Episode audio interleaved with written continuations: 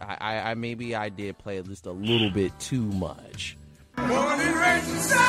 Oh, Judas Priest! You won't hear us playing Judas Priest, but you will be hearing an entertaining sports show with myself, Frank, and David the Man of God Harris on WXUT's After Further Review, airing Saturdays 11 a.m. to 1 p.m. and throughout the week with our replay 6 a.m. to 8 a.m. on Toledo's only alternative and your on-campus radio station 88.3 WXUT. Judas Priest!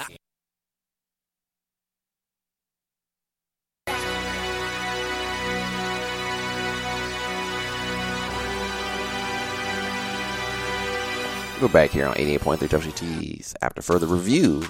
Second week of the playoffs, just getting around the corner. Started last week, last Saturday. Now we're in the second week, and David Man God Harris is going to have a review of the first week and his thoughts on it. And David, what you what you what you talking? All right, so we'll start out East, kind of the hot button series so far, more for its physicality and trash talking has been the Brooklyn Nets versus the Philadelphia 76ers. Kind of the big story from this week, Jared Dudley speaking truth about Ben Simmons and Ben Simmons kind of feeling some kind of way, you know, in his feelings about it. And kind of we kind of expected this coming. Kind of it's been known throughout the league that really Ben Simmons' strength is really just attacking the basket, attacking the basket. And if he has to shoot the ball, and we know he's not going to. We know he can't shoot. Like that. That's not surprising to anyone. But I think that's the way that, especially in game two, and then we saw a little bit in game three. Kind of, if Ben Simmons is not attacking the basket, then his game is not anything that can be scary in terms of a defense. Like if he's attacking the basket, if he's getting aggressive, he's getting to the line. Like that's how Philadelphia is going to advance. And I think in Game Three, it helped a little bit and Embiid was out, and so it basically became you know the Ben Simmons offense, and so he took more of an onus to attack the basket. But like I, my, my concern is if it's going to take someone trash talking you to really bog down and get aggressive. It's going to take the, your own fan base calling you out and saying that you're playing like crap for you to get motivated enough to, you know, care about and put off an offensive performance. Like if it's taking all these external factors to make you want to attack the basket, then are all these rumors about you kind of taking everything to heart really true? Are you really just proving all these other people right in that you're kind of feeling some kind of way. And, and I think that could probably play to Brooklyn's advantage the rest of the series because if they can get inside Ben Simmons' head, if they can find a way to fill up the clog up the paint and force the other shooters to beat them, that could really make Ben Simmons have a you know a struggling night. I don't want to say he's going to go like oh from eight from the field like Kyle Lowry did, or Kyle Lowry has the potential to do, but like I think if they can clog up the paint, maybe Brooklyn can make this a series, take it back to two two, and then in three games anything can happen. Right. Yeah, I I'm curious kind of how Game Four will go. I don't know if Embiid is going to play. If he does, we know that he's you know safe tough guy, and yes, I said it. But I'll be interested to see kind of how that series goes, especially if, if again, Brooklyn can find their offense, can get into rhythm, and make Ben Simmons shoot. that, that that is a good inter- interesting series. Next one. Or heading keep staying in the East. I guess we can talk about Indiana and Boston. Just get this out the way. How bad is Boston that you're down to an Indiana team that can't shoot late, really doesn't have a scoring option, and you need all world all world performance from Kyrie Irving and Al Horford to survive against Indiana. Like, like I know a lot of people probably mentioned this, mentioned this in passing, but like, there is no Victor Oladipo. Like, there is no hey, we need to like look at this guy and focus on this guy as a threat to him. Like, is it Tyreke Evans? Like, not, no disrespect to Tyreke, but like, is he the number one scoring option in Indiana? Is it Bogdanovich? Is it Sabonis? Like, who is the number one scoring option? And I think for me, if Boston is to be this dark horse heading into the next round, if they can actually get past Indiana, which hopefully they do, like that raises some questions. Because Boston should be blowing Indiana out of the water. No, I don't know. I don't. I don't know about that one, David. Indiana's a really good team. Nah, even even though even on paper they have solid players. The problem with Indiana is they don't have Victor Oladipo, and this shows you in the playoffs that you need star power and guys that could be shot makers and create their own shot. That's really the edge that Boston has.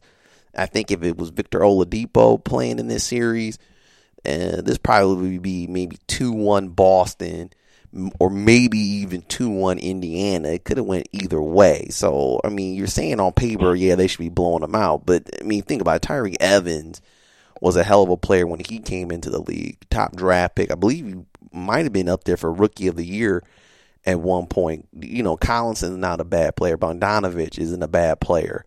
Uh, Thaddeus Young was pretty good when he's with the 76ers. The problem is with the Pacers, basically, they don't have that star guy like a Victor Oladipo to get them uh, points whenever he can wants to score, and Kyrie Irving is just basically lighting them up.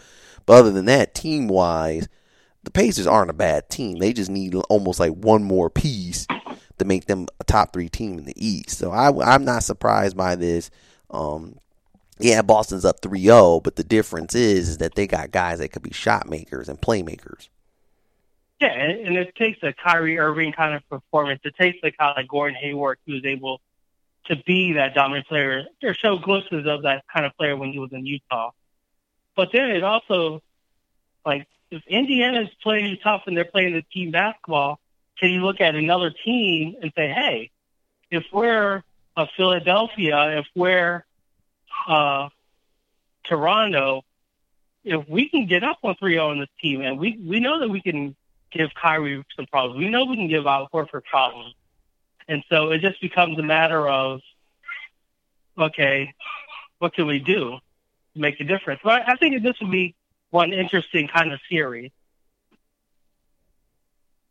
Mm, that's true. On to the next one. All right, the the big series so far, Orlando and Toronto. I'm like I want to say that this is just Toronto being Toronto. Just they always make people nervous in the first round, and then after we saw game one, we're like, really? Come on, man! Like if no one else, you guys were supposed to be the team that leads 3-0. You're supposed to be the team that dominates, even though you know you have the history of the playoff woes. But I really think that this could go six. Like I wouldn't be surprised if Orlando stole one at home, play them close, and then again, if it's tied two two, do I think Toronto will eventually progress forward? Yeah, but at the same time, Orlando's proven that hey, yes, we snuck into the playoffs, kind of sort of late at the end, but this team basketball is really kicking our butt.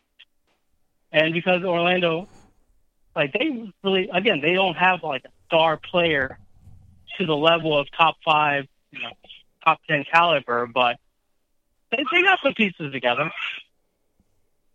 Mm, true. Next one. And then the last one, your Pistons and Bucks. Well, I wouldn't say your Pistons yeah. and Bucks. Well, well, the Pistons, mm. Frank Frank Pistons, and the Milwaukee Bucks. Mm. Yeah.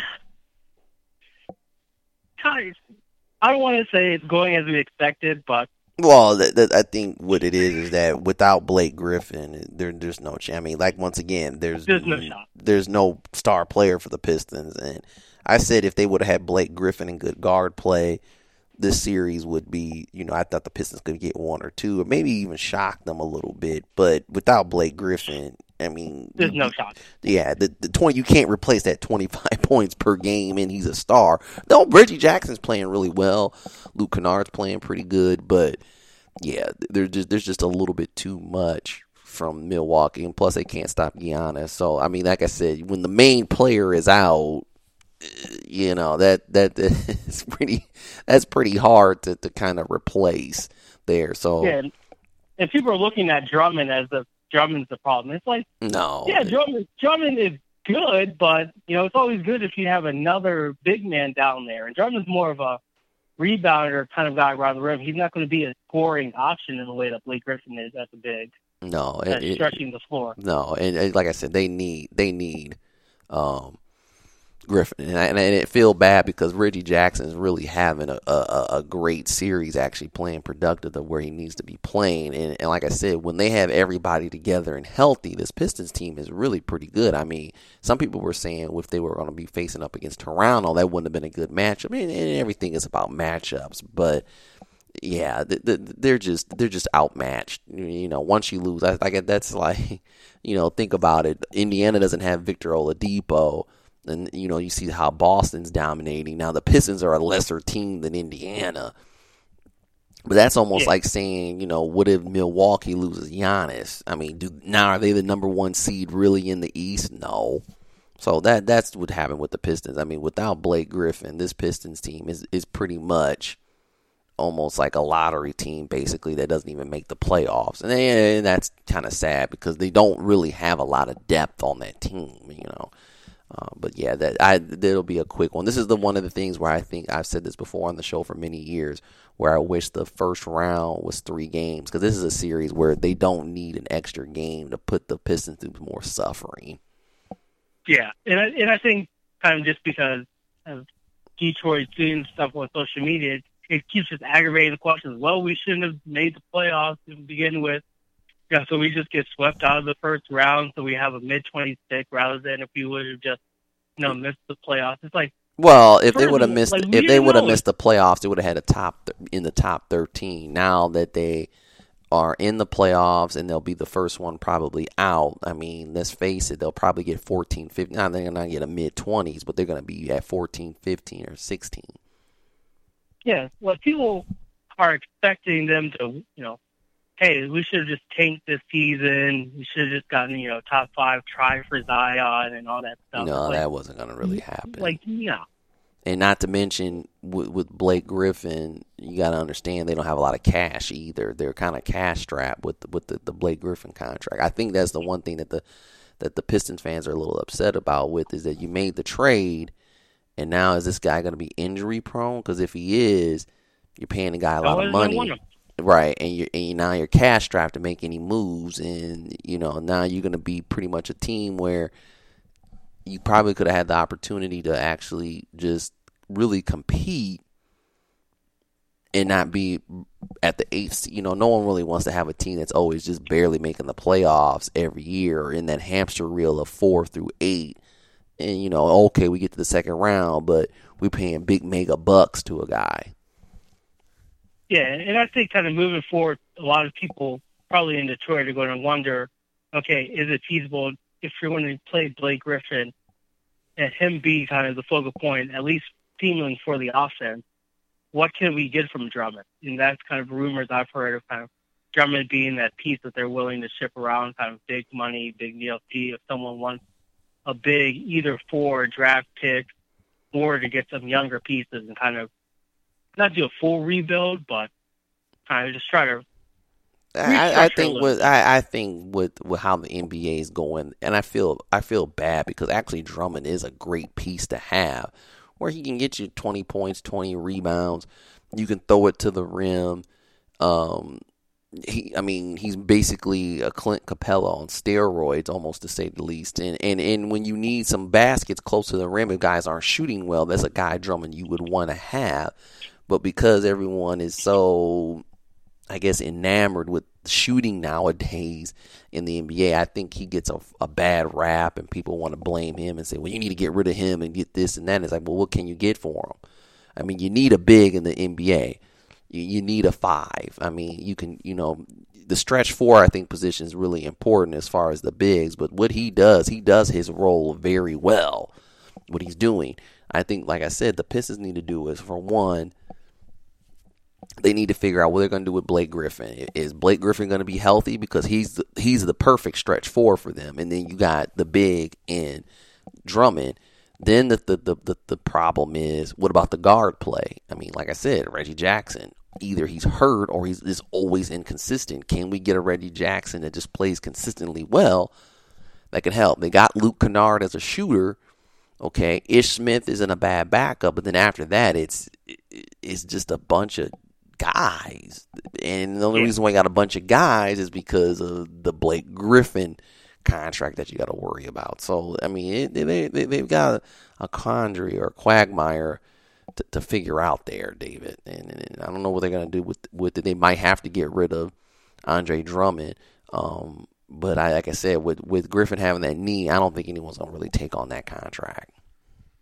Yeah, and it's unfortunate because a lot of people, when Blake Griffin came to Detroit, it was kind of this renaissance. It was going to be a revitalization of his career after leaving the Clippers, and then him going and being kind of a two-man kind of dominant up front with Tim and Drummond, but now it seems like, okay, how long can this experiment go? Well, it, it, the experiment. Well, if if Blake is hurt, you know what, what, more can you do? Uh, it, it's a guards league. I think it can work, but at the same time, you're gonna need some guard play and some shooters. And I think they've been trying to do that with Langston Galloway, and then they had Reggie Bullock till they got rid of him. But once again, I think if they surround them with some really good shooters, they've already got Kennard. But the, the key piece, and I've been saying it for years, is you need a guard that can really get some buckets on the perimeter. And I don't mean a guy that needs screens and everything like that. A guy that create their own shot. I, I can tell you if they if they brought in Kyrie Irving, just hypothetically, over Reggie Jackson, the Pistons could be a top three team in the East you have Kyrie, Blake, and Drummond. Now, I know that's you know kind of you know absurd and stuff like that, but that's what I'm saying is that the experiment can work, but you're gonna have to need maybe a uh, you're gonna have to shore up that guard position. You basically gonna have to do that. Yeah, and luckily for them, there are plenty of guards within this draft that if they do end up kind of bowing out early, that may help them in the long run because then you can look at the draft, see if you can get either someone that can kind of be a combo kind of one two guard, someone that can run the point if Reggie Jackson is hurt, but then can also be a good two guard if need be, or kind of be someone that can help facilitate and kind of be more of a shooter and an orchestrator. Right. Yeah, well, that's true. Well, David, we got planned for this uh, weekend. All right, football. Kind of as draft comes up, more NBA basketball.